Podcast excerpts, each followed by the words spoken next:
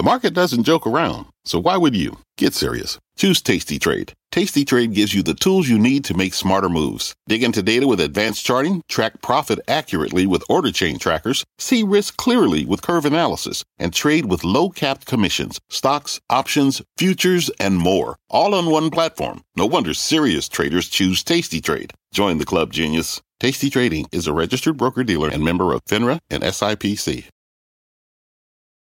I'm Brian Sullivan, and you're listening to CNBC's Worldwide Exchange. Our show airs live weekdays at 5 a.m. Eastern. Listen in. It is 5 a.m. on Wall Street, and here is your top five at five. The big earnings roll on, and there is one market that appears to be bucking all the trends. Bob Iger dropping the hammer, cutting thousands of jobs, and reorganizing Disney. Investors like it, but should they? And a new warning from J.P. Morgan's Jamie Dimon over inflation and the Fed's policy path going forward. The communist government taking China's booming artificial intelligence sector down a peg. Some stocks have surged triple digits in just a week. And later, could the layoff ripple be turning into a wave? The latest tech company slashing staff to save some cash.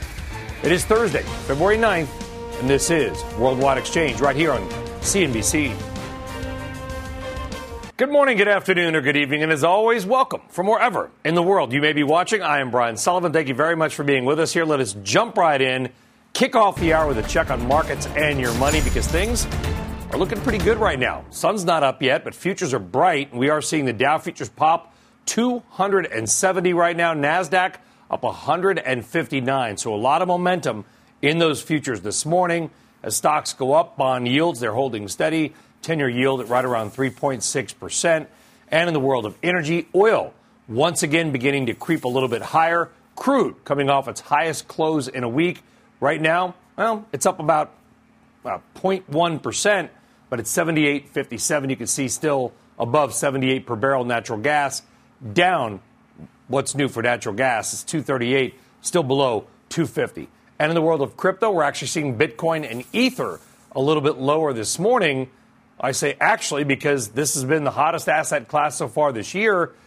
Not higher every day, but most days. And Bitcoin has cooled off a bit, off about $1,000 from its high of last week. It's at $22,792. Around the world, we had a mixed session overnight in Asia. It saw Hong Kong pop more than 1.5%, maybe following our markets higher. Their reopening just continues to gain steam as well. Haven't had any COVID headlines out of China for a while now. Completely different than how it was for the better part of 3 years. Their market's responding. And in Europe, their trading day just getting underway. But like our futures, European markets looking good. All the major averages there are higher.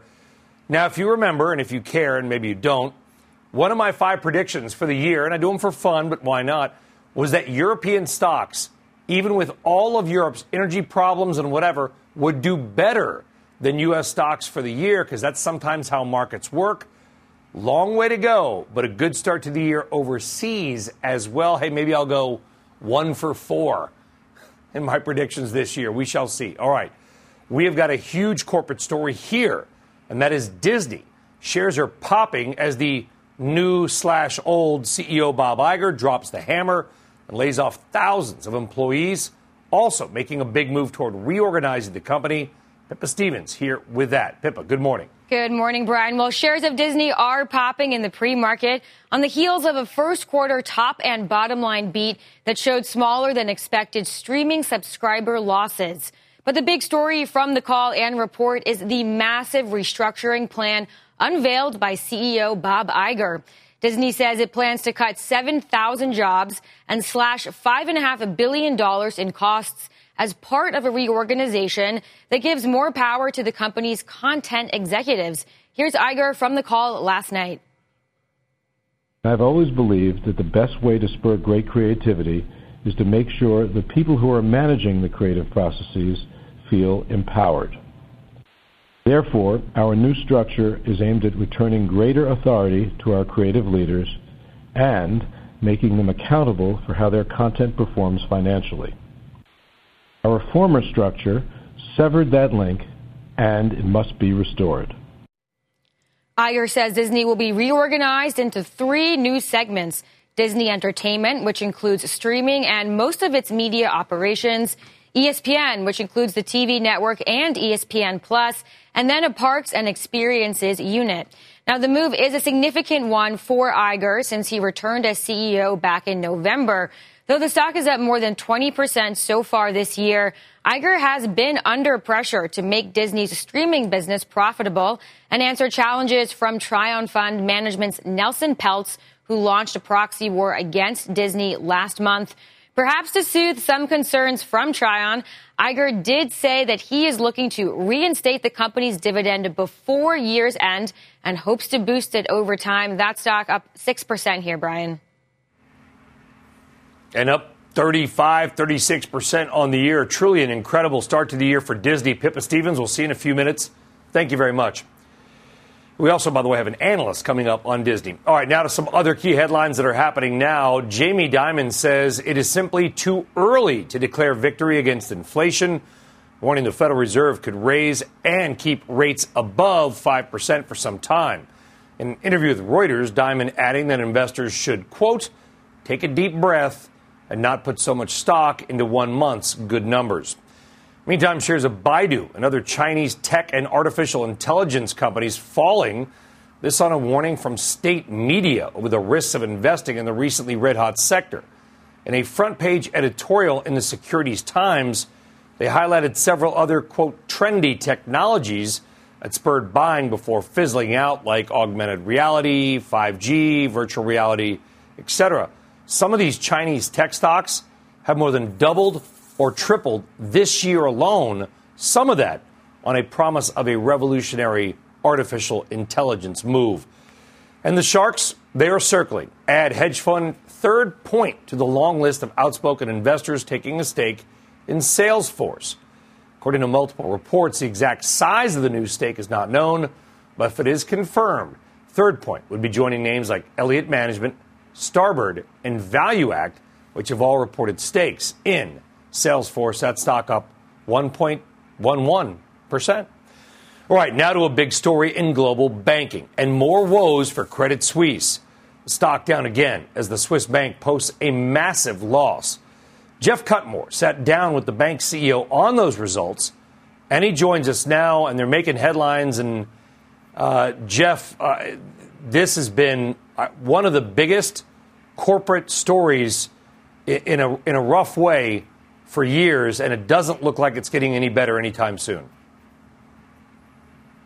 No, quite frankly, Brian, these numbers were horrible, and the bank has had a tumultuous last 2 or 3 years, all sorts of legal challenges, and then assets under management walking out of the door. And the headlines here, the net loss, 1.4 billion Swiss francs, the 2022 full-year loss, 7.4 billion Swiss francs. These are big numbers, and 110 billion Swiss francs assets under management leaving this business over the fourth quarter alone. So they have some big reputational issues to deal with. They announced a major restructuring program last year. They are working through that restructuring program, but the CEO still acknowledges these are not good figures.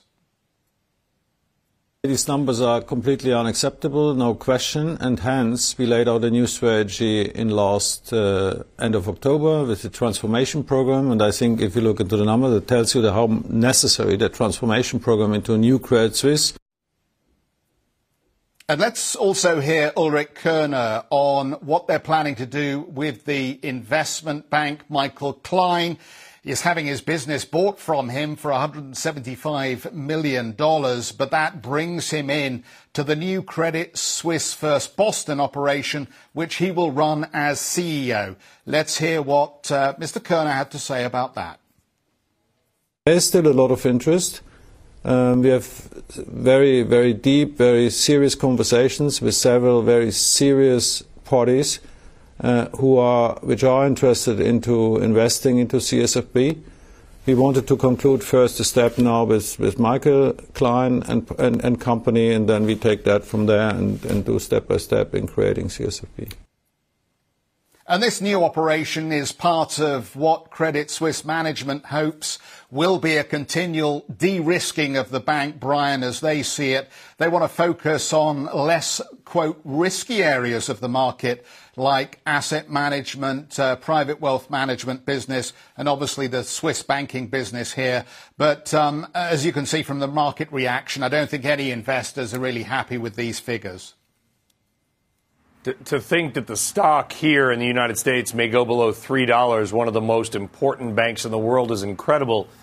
Jeff, in that interview, Koerner said the, quote, new Credit Suisse.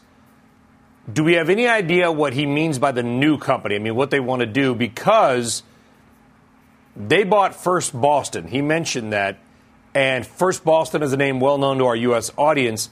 I've heard some people suggest, or at least say they should, completely spin back off First Boston into its own company. Do you have any idea what this, quote, new Credit Suisse may be? Yeah, Brian, they want to streamline the operation and make it much more focused on the wealth management operations here. So this move to spin out CSFB, if you like, buy Michael Klein into the business, it's a way of, they think, bringing external capital into that operation, coming up with an M&A boutique that will be a decent challenger on Wall Street to the big incumbent names. The question is really, will the market buy in and will the market offer up the mandates? Michael Klein, obviously a well-known and successful name in your part of the world, but he's got a big job to take on to try and get CSFB back among the front runners. The other things that the bank is doing, it's spinning off its securitized products business to Apollo, another way that it's divesting, and it's setting up an internal bad bank to take up some of the other non-core operations going forward. But quite frankly, Brian, it's going to take years for this strategy to pay off, and investors are going to have to be very patient if they want to see this all the way through, because at the moment this bank is trading at an 80% discount to its book value, and the shares are down over 60% in the last 12 months. So it tells you an awful lot about the challenges for Ulrich Koerner and his management team ahead. I mean, Jeff, I mean, explain it to our U.S. audience. We know the company. I mean, this is a matter of national pride for Switzerland. Oh, absolutely. I mean, they hate the fact that this bank is doing as poorly as it is, and it's had a succession of scandals that have dragged the name through the mud. But there is a two-bank strategy here, I think, in Zurich, and the SNB and the authorities in Basel clearly want Credit Suisse to regain its mojo.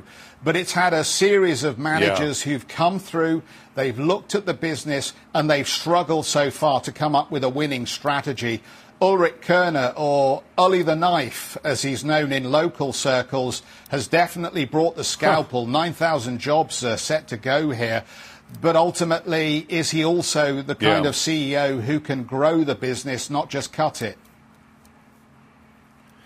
And you wonder if maybe someday they will merge with that other big Swiss bank. We shall find out. But a great interview, an important stock, really systemically important for much of Europe. Jeff Cutmore, thank you very much. All right, we come back here stateside, this morning's big money movers and why it's not just Disney laying out big job cuts in the weeks ahead. Plus, American stocks may still be well off our all-time highs, but another major market is faring better. We'll tell you who. And then much more on Disney and what has already been a stellar year for the stock. We'll talk parks, streaming, and their numbers. Dow futures, by the way, soaring. So good Thursday morning. We're back right after this.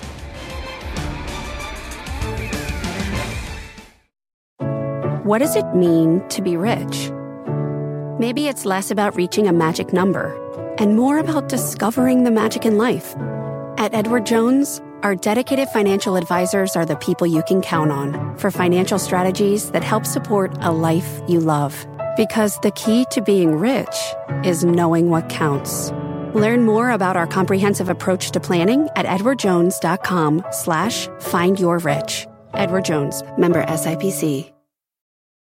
From pit lane to podium, the Las Vegas Grand Prix is providing fans a race day experience at the speed they deserve. With the help of T-Mobile for Business, our 5G advanced network solutions are powering race day operations with event-wide connectivity. From streamlined gate entry to an immersive app, giving fans blazing fast access to the sport they love. This is accelerating innovation. This is the Las Vegas Grand Prix with T-Mobile for Business. Take your business further at T-Mobile.com/now. All right, welcome back, everybody. Could be another good day for stocks. Futures, they are higher across the board. Dow futures up 258. Disney going to be a big part of that, but NASDAQ up 148 as well. So good Thursday morning. Now, in what's been a good start to the year, even with these gains, though, we're not at our highs. The Dow remains more than 8% from its all-time high. Similar story for the S&P 500. And even with the big move so far this year, the NASDAQ still off more than 20% from its all-time high. But get this, a bit of a different story overseas. The FTSE 100, that's the Dow Jones of the UK, if you will, hitting its first all-time high since the pre-pandemic days of early 2020. But why? Let's talk more about this and other things happening global. Hopefully with Seema Shah, Chief Global Strategist at Principal Asset Management. Seema, good to have you back on. I've been to Europe. I've been to London. We talked about the energy crisis before the war. We've talked about it since the war. You guys, like we are, getting really lucky with the weather as far as preserving your energy supplies. I wonder if that's helping the market, because if it's not, I'm not sure I have any rational reason, Seema, why the European markets and UK have been hotter than the U.S. Yeah, look, thanks for having me on. It is certainly a very interesting dynamic that's going on. And I would really separate the UK and Euro area out slightly differently. So for the United Kingdom, as you said, look, it is considered to be the worst performing economic market in the G7 this year. It is expected to go into recession very soon and for it to stay in recession throughout 2023. So this makes it even more intriguing. But the reason that the UK has outperformed is because actually valuations have been very, very cheap. So it's very attractive. It also is offering one of the highest dividend yields globally. So for people who are worried about the equity market for this year, actually for a safe place, the UK, funnily enough, is actually becoming the place to go to.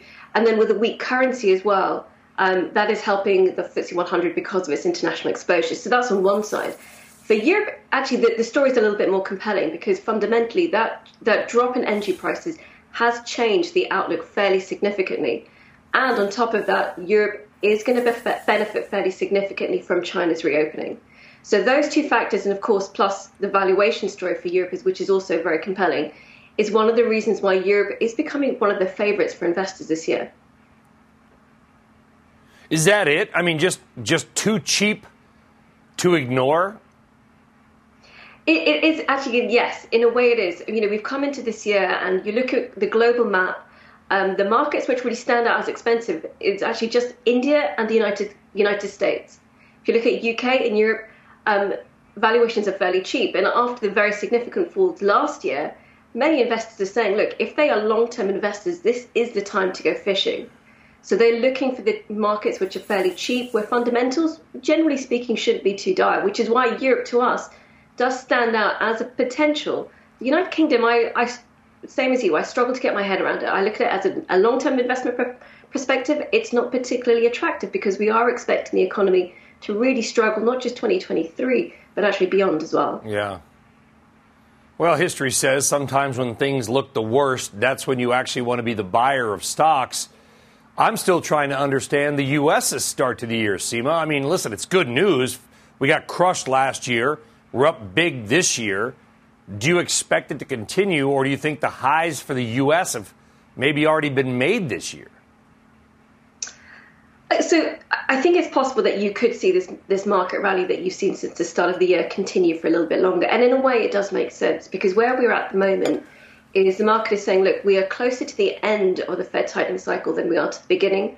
And we're yet to see really clear signs of any recession, right? If you just think about the labour market report and how strong that was. But at the moment, what the market is saying is that there's going to be Fed just a few more hikes to come. And then there's going to be fairly significant rate cuts towards the end of the year. And they're also expecting this very Goldilocks soft landing. So we have to wonder how much more upside really is there for the market. And on the other hand, there's considerable downside risk. So at this stage, although this rally could maybe persist a little bit longer, if you're looking at over the longer year, we have to wonder how, it does certainly seem as if the market rally cannot continue. And actually, at some point, there will be declines which could even retest those October lows that we saw last year. Yeah, what a start to the year, and futures indicating it up. But European markets outperforming us largely. Really shocking start to the year. Seema Shah, always love having you on. Have a great day, Seema. Thank you very much.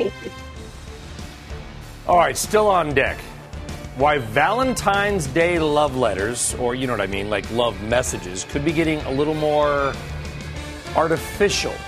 The shocking report from McAfee you have to hear. It is part of your top trending stories, and it's coming up.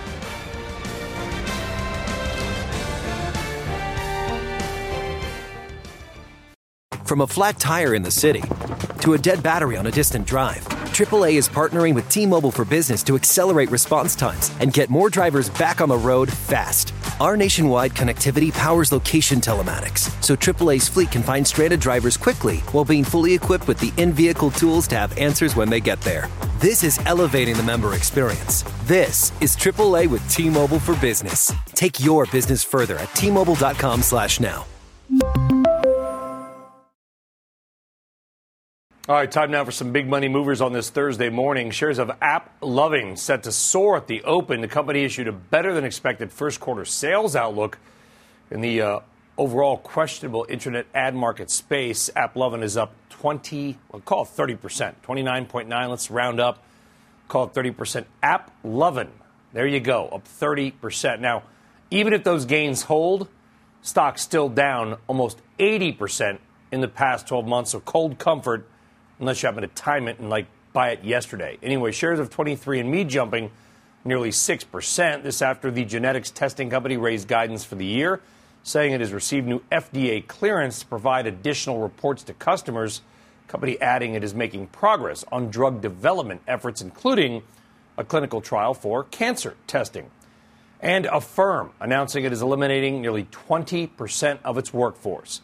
CEO Max Levchin calling the decision, quote, the most difficult one, and that the layoffs impacting nearly 500 employees would be effective that day. Shares of Affirm actually lower this morning. It's one of those buy now, pay later companies. All right, meantime, let's get a check on some of this morning's other key headlines outside of the markets, including the very latest on that horrible earthquake in Turkey. Philip Mena is in New York with that and more. Philip.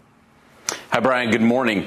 Yeah, we start with the tragedy in the Middle East, where rescuers there are fighting frigid temperatures and racing against the clock to free survivors from the rubble. The death toll climbing to nearly 16,000 after Monday's massive set of earthquakes that rocked Turkey and Syria. According to the State Department, 3 Americans were among the thousands killed in Turkey. Teams from more than 24 countries are joining tens of thousands of local emergency personnel in the rescue efforts. Pennsylvania Senator John Fetterman has been hospitalized. His staff says the senator was at a Democratic retreat when he began feeling lightheaded. Fetterman, you may remember, had a stroke back in May. His primary care physician provided an update in October saying that he could work full duty in public office. The senator's office says that initial tests did not show evidence of a new stroke, but Fetterman would remain at the hospital overnight for observation. They also said he was in good spirits and talking with family. All right, shifting over to the Super Bowl, Budweiser has brought in 4 adorable additions to their Clydesdale family, 4 foals named Baron, Sergeant, Stinger, and Razor. And while they won't be in the King of Beers' newest Super Bowl commercial, they will be at a watch party for the game hosted on their ranch in Missouri. The newest ad's theme is based on the 6 degrees of separation from Kevin Bacon. So, Brian, of course, in addition to the game, every year, this is also the Super Bowl of advertisements. Yeah, absolutely. You got a prediction for us, Philip? What's your take? You got a hot take on the game? I'm going to go with the Eagles 28-27, so kind of a hedge. I think the Chiefs cover by half a point there. But, I was going to say, got most of them wrong, so take it for what it's worth. You know what? I like it, though. Got the Eagles to win, but the Chiefs to cover. Eagles 1.5-point favorites. Philip Mena, I love it. Just going, you're laying it out there. You didn't hedge. Philip, thank you. See you got it. We'll call you out next week. All right. As we head to break, we are watching shares of Google parent Alphabet, the stock getting hit yesterday following a glitch during its AI product unveil event. Google coming back a little bit up 1%. Their AI had kind of a fail. If you missed it, they tried to show off the knowledge. They asked a question about some telescope and planets, and it was completely wrong. So they got some work to do. So do we. We're going to take a short break, and we'll be back right after this.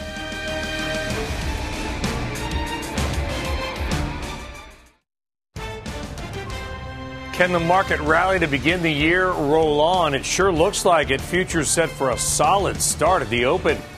A big reason, Disney shares looking magic. CEO Bob Iger makes big changes and big cuts. And investing in the heroes of net zero, metal for EVs and other future technologies that are seeing a lot of love, and maybe more room to run. It's happening on this Thursday, February 9th, and this is Worldwide Exchange. All right, welcome back, everybody, and good Thursday morning. I'm Brian Sullivan, right around 5:30 here on the East Coast. Here's how things are looking, and they are looking very bright. Let's call them snazzy, shall we? Stock futures, they are higher across the board. Dow up 250, NASDAQ up 151. Could continue what has been a very solid start for the year for stocks. In energy, oil and natural gas are going in opposite directions, but what's new? Oil a bit higher. Natural gas prices ticking down again. They're at $2.39. Now, nat gas greatly affected, of course, by the weather, how much heat we need. And get this, it's going to be 52 degrees in New York City today, nearly 60 degrees tomorrow, and a high of 58 in Boston tomorrow. I don't know if it's been the warmest winter ever. We should run this stat. Maybe we do an RBI in the weather tomorrow or next week. But if it's not the warmest winter ever, it's got to be darn close, which is cutting demand for gas. And hopefully, all those sky-high electricity bills that many of you are getting will come down in a few months. Remember, there is a lag. I know most of you got crushed and your bills have surged. Maybe, hopefully, some of those rates will come down. By the way, a big thank you to Mother Nature. You may have saved Europe and part of us this winter. All right. Let's stay with commodities. Of course, there's been a massive amount of attention on metals in recent years, but not just the shiny ones. Ones that investors say could propel the world's energy transformation in the decades ahead. Pippa Stevens here now with more on that. Pippa, good morning. Hey, Brian. Well, lithium's the one that we all know about, and it's attracted a lot of attention since it is vital, but it's by no means the only necessary raw material. Bank of America's dubbed the group the MIFS, or the metals important for future technologies, calling them the heroes of net zero. It includes everything from copper and aluminum to nickel, boron, cobalt, zinc, and graphite, among others. Now, estimates vary widely for just how much of each material we'll need, but the IEA forecasts that hitting net zero globally by 2050 will require 6 times more mineral inputs by 2040. Some believe we simply won't have enough. Sprott Asset Management CEO John Champalia said the lack of investment in production, thanks in part to so much focus on technology and growth stocks, is now coming home to roost. Last week, Sprott launched 4 ETFs focused on energy transition metals. Other funds looking to gain broad exposure include the VanEck Green Metals ETF, ticker GMET, as well as the Global X Lithium and Battery ETF. Now, amid the U.S.'s reshoring push, there are also a number of companies focused on domestic mining, some of which are in pre-production. That includes names like Piedmont and Albemarle for lithium, 5E Advanced Materials for boron, MP Materials for rare earths, and Talon for nickel. Another name we're watching is Lithium Americas. That stock up more than 30% this year. Earlier this week, a federal judge approved the BLM's decision to grant the company a permitting pass for its Thacker Pass mine out in Nevada. They also, of course, had that $650 million investment from GM. Brian? Now, we use a lot of these ETFs, Pippa, they use words like green and renewable and clean. I mean, those are all words that get lumped in. But you know and I know, and let's be sure that our audience knows, a lot of these companies, while powering electrification, it is amazing how much mining has to be done, correct? I mean, like giant machinery digging down into places that are usually not real close to other things. Yeah, absolutely. And they can face a lot of local opposition. They can be very disruptive to local ecosystems. And so there are a lot of critics, and there are many who say that we should focus on the raw materials we already have rather than trying to get a host of new materials out of the ground. So it's definitely a thorny issue, Brian. Or just walk everywhere. Pippa Stevens, still a lot of attention from investors. Or we just walk everywhere. Pippa, thank you very much. Like Stephen Wright said, everything is within walking distance if you have the time. All right, now to the big news on Disney. Shares surging up nearly 6%. CEO Bob Iger announcing a, quote, significant transformation for Disney, which unfortunately includes firing or forcing out 7,000 people. Tough for those families. Iger trying to lower costs. The stock has been one of the hottest in America this year, up about 25%. Joining us now is John Hudlick. He is the UBS telecom analyst. John, your take on the quarter, what stuck out, maybe what didn't. Sure. Good morning, Brian. I would say results were somewhat better than what we expected, for sure. But the real focus was on sort of Bob Iger's vision of the future and of Disney. And I think, as you said, cost cutting was a major focus. He outlined $4.5 billion in new cost cuts that are going to take place over the next few years. And he also offered a streamlined version, I would say, of his streaming D2C service.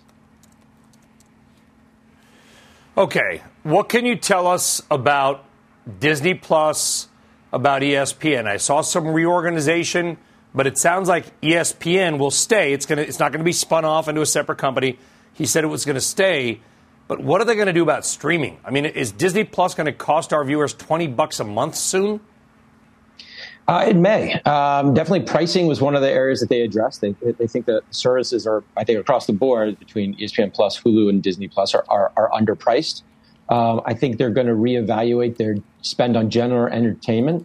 So, they really delineated between sort of core Disney, which includes Star Wars, Marvel, Pixar, some of the classic Disney, and what they're doing on the general entertainment side. And I think they're going to roll back some of the spending there. And I think that's really where that $3 billion of that $4.5 billion came from. But yeah, streaming is still the future of this company. But I think, similar to other traditional media companies that sort of went all in on streaming to sort of chase Netflix, I think what you're seeing is sort of a bit of a reversal from all these companies now. And we saw the same from Disney last night. So still the focus, but I think profitability, comes back as really the main focus of the company. When will Disney Plus be profitable? I mean, yeah, heck, so, when will any of these streaming services be profitable? I'm asking for a friend, John. Yeah, so each one of these companies is on its own timeline, right? So Bob kept the guidance, effectively maintained the guidance for the D2C business being profitable by the end of 2024 and profitable for the full year in 2025. I think there are some efforts to reaccelerate that. Again, they cut content spend really on sort of non-sports by about $3 billion or sort of 15-16%. I think some of these other companies are going to follow. I would expect you're going to hear something similar from Warner Brothers in a couple weeks, maybe even Paramount. I mean, I think what often happens in Hollywood is Disney sort of leads the trend, and I think they are setting the stage for further cuts as we look out over the next few weeks. And I forgot that Disney actually has theme parks, Disneyland, Disney World. How are they doing? And what's the recession risk? I mean, we know these parks, listen, you take your kids because they want to go, you spend the money. But with savings being drawn down, you wonder if families are going to be able to go and spend, $1,000 a day at these parks. Yeah, and that's the worry and part of the pushback we hear from our clients. Parks crushed it. Domestic parks margins, 35%. That's the highest we've seen in a number of years. You had double-digit attendance growth. High single-digit per cap spending. They really did extremely well. Bookings seemed very strong. But you're right. As you look out, a few quarters, the outlook looks a bit hazy. But I'd say right now, they're doing phenomenally well, as are the parks at Comcast. I mean, the parks business itself is doing extremely well. John Hudlick on Disney. Thank you very much, John. Big quarter there. Stock is surging. Appreciate it, John. Thanks, Brian. Thanks for having me. By the way, be sure to catch the You're very welcome. Be sure to catch the CNBC exclusive interview with Disney CEO Bob Iger. That's a biggie. That's at 9 a.m. Eastern this morning. Obviously, a lot of questions. Going to get a lot of investor attention as well. All right, coming up, living in the Big Apple. Never cheap, but it's going to cost you even more. Robert Frank laying out the record-breaking cost of renting in New York City. And as we had to break, some of your top trending stories happening right now. Nintendo announcing the latest offering in its highly popular Legend of Zelda video game series. The game is due in May, and get this, it's going to cost you $70. Also, and this is kind of weird, a new poll from McAfee showing that 1 in 3 men might use ChatGPT to write love letters this Valentine's Day. Among reasons for using the chatbot, they're looking to gain confidence. Maybe they have a lack of inspiration, or maybe a lack of time. By the way, who doesn't have time to write a couple sentences for the one you care about? Ridiculous.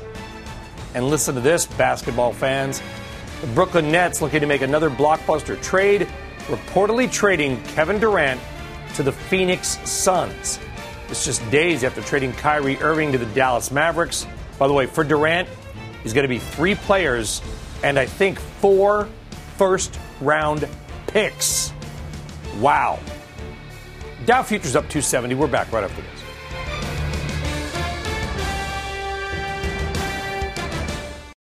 All right, welcome or welcome back. Many of you may watching now or listening now may live in New York City, so this won't be news to you, but for the rest of us, the cost of keeping a roof over your head in New York City only getting more expensive. New figures revealing that the average price for a rental in Manhattan continues to break records.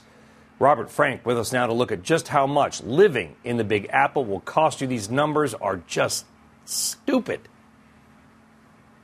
Yeah, especially, Brian, if you're renting right now. And remember, after the record high rents that we saw in Manhattan last fall and summer, everyone expected they would start falling in January. Now that record may be the new normal in Manhattan. The median rent hitting $4,100 a month. That's up 15% over last year. That marks the highest January for Manhattan rents ever.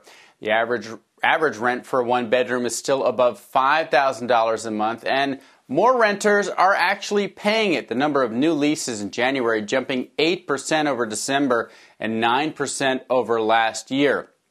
Real estate brokers say New York's strong job market is really helping to keep up demand. And then we have low inventory, which means you don't have a lot of choice. The vacancy rate in Manhattan now at about 2.5%. That's below the typical average of about 3%. Corcoran saying these high prices are the new, quote, equilibrium in Manhattan. Brokers also say they don't expect these rents to come down at least for the next 6 months. The top end may move even higher as the wealthy buyers are staying in rentals until they see sale prices move lower. Nearly 1 in 5 luxury rentals actually saw a bidding war in January. Brian?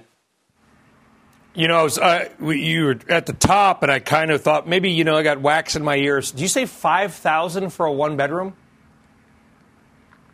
Yeah, the median is $4,100. The average for a one-bedroom is $5,000. And remember, housing is about a third of the CPI index, which the Federal Reserve looks at for where we are with inflation. So because New York is the largest rental market, the fact that these rents are not coming down and maybe even going higher, that puts upward pressure on the CPI and the Fed and overall inflation. So this is a really big component of the housing market and the CPI. And the fact that it's not coming down and maybe won't for 6 months is not a great sign for inflation.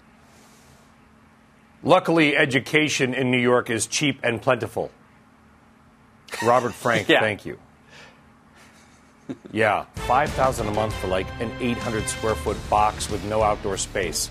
Okay. Anyway, as we had to break, during February, we are celebrating Black Heritage. The stories of some of our CNBC teammates, contributors, leaders in business. Here's RBC Capital Markets, CNBC contributor, one of my good friends, super genius, Halima Crawford. I'm most proud to be my father's daughter. My father, Howard Cross, was a civil rights activist. He went down to Mississippi to help register voters. He did that at great personal sacrifice, and he was really sort of a foot soldier in the civil rights movement. He was not well known at the time. And I think about everything that I've been able to achieve in my lifetime, it's because of people like my father and all of those civil rights activists. Black History Month is that, you know, month where I think back on all of those incredible individuals, both known and unknown, that just sacrificed so much to bring about such profound change in this country.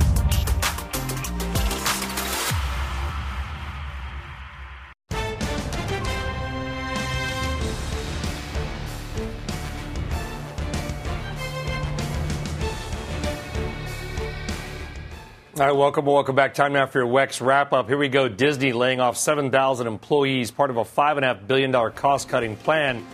Mattel sinking after the toy company reported a double-digit fall in sales for the fourth quarter.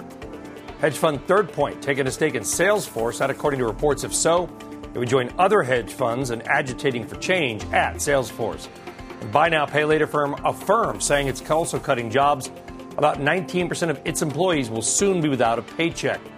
And J.P. Morgan CEO Jamie Dimon warning declaring victory over inflation may be premature and that the Fed could raise interest rates above the 7% mark if higher prices remain sticky and Chinese AI stocks taking a hit after a state media outlet basically warned investors to watch out for so-called trendy investments. All right, now it is time to welcome back one of our favorite guests here on Worldwide Exchange and CNBC. And that is Amy Zhang, Executive VP and Fund Manager of the Alger Small Cap Focus Fund, Mid Cap Focus, Mid Cap 40, and Small Cap Growth Strategies Fund. Amy, welcome back. Every time we talk to you, you've added a fund. You must be kicking tail. Thanks very much for joining us back on. Before we get into two great picks you brought for us, are you shocked at how strong the macro market has been this year? Yes, good morning, Brian. It's always great to be on your show. Yes, but, you know, I'm a stock picker. So I think regardless of the, macro factors, we really enjoy finding, small cap companies early in the corporate life cycle that, where we think we can. Yeah, and one thing that you do so well, and we did a pro event with you as well, is you find these smaller cap stocks that many of them I've never heard about. One of them is called Clearwater Analytics. It is a cloud company, so many are, but it's in a unique space, sort of the investor relations, investor type space. Tell us about Clearwater and why you like it.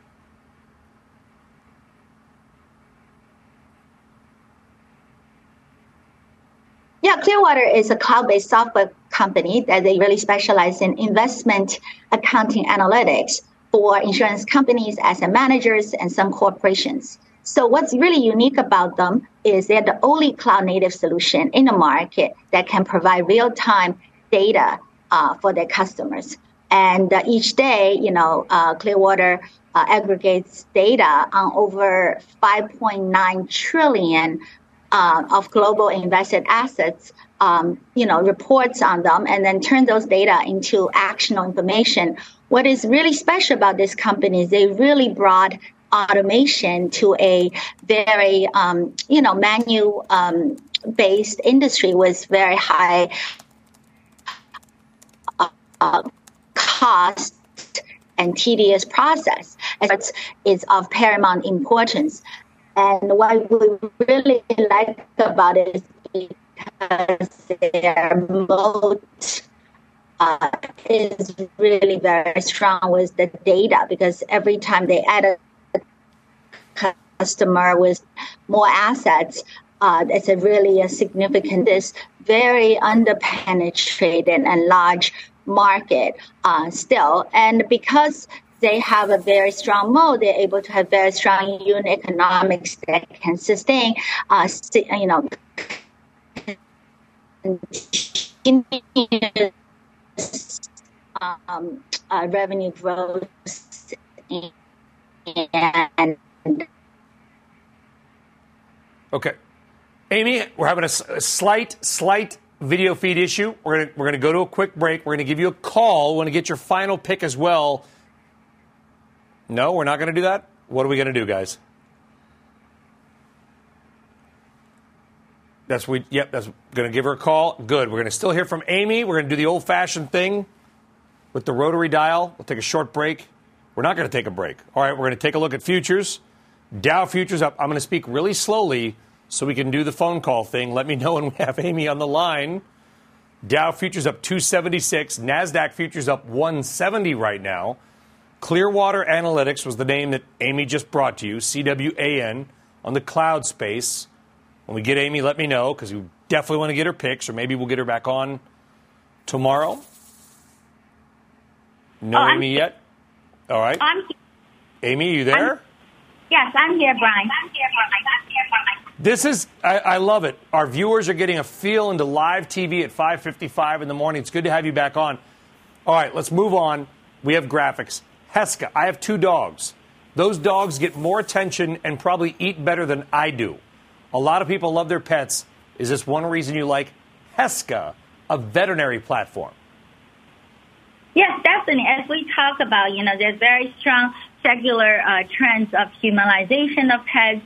And, pets are really part of our families. As you mentioned, you actually use Heska diagnostics, as I recall. And but at this point, what we really like about Heska is very, very attractive in terms of valuations, only trading at 3 times EV to sales. And that's because, during the pandemic, they accelerated growth. And they almost did too well, so they hit some bumps in the road with some delayed new product introduction. But now all those and the vet visits, a lot of vet went on vacation. People returning to work. But now all those headwinds they experienced last year turned into tailwinds, and we think the tough comps will subside. And more importantly, they're launching some new products that will really accelerate growth this year. One of the products is the first ever point-of-care vet cancer screen, starting with dogs. That's a very huge market opportunity for Heska. And also, they are starting. They launching this heartworm test called the True Rapid Point-of-Care Rapid Test, which is also significant expansion of their addressable market. And then there's Element AIM, which is an all-in-one platform for urine fecal testing. So overall, they're expanding their addressable market with more recurrent revenue, and we think a lot of incredible drivers for them. Amy, we love having you on, regardless by phone or video. Thank you so much. Amy Zhang, we'll get you back on. Heska and Clearwater Analytics. Our thanks to Amy Zhang as well. By the way, if you haven't seen her CNBC Pro we did with her a few months ago, she has a bunch of stock picks. Go to CNBC Pro, sign up today, check it out. I'm out. I'll see you tomorrow. Squawk is next. You've been listening to CNBC's Worldwide Exchange. You can always catch us live weekdays at 5 a.m. Eastern only on CNBC. This podcast is supported by FedEx. Dear small and medium businesses, no one wants happy customers more than you do. That's why FedEx offers you picture proof of delivery, packageless and paperless returns, as well as weekend home delivery to 98% of the U.S. on Saturday and 50% on Sunday. See the FedEx service guide for delivery information. FedEx Ground service is also faster to more locations than UPS Ground. See what FedEx can do for your business. Absolutely, positively FedEx.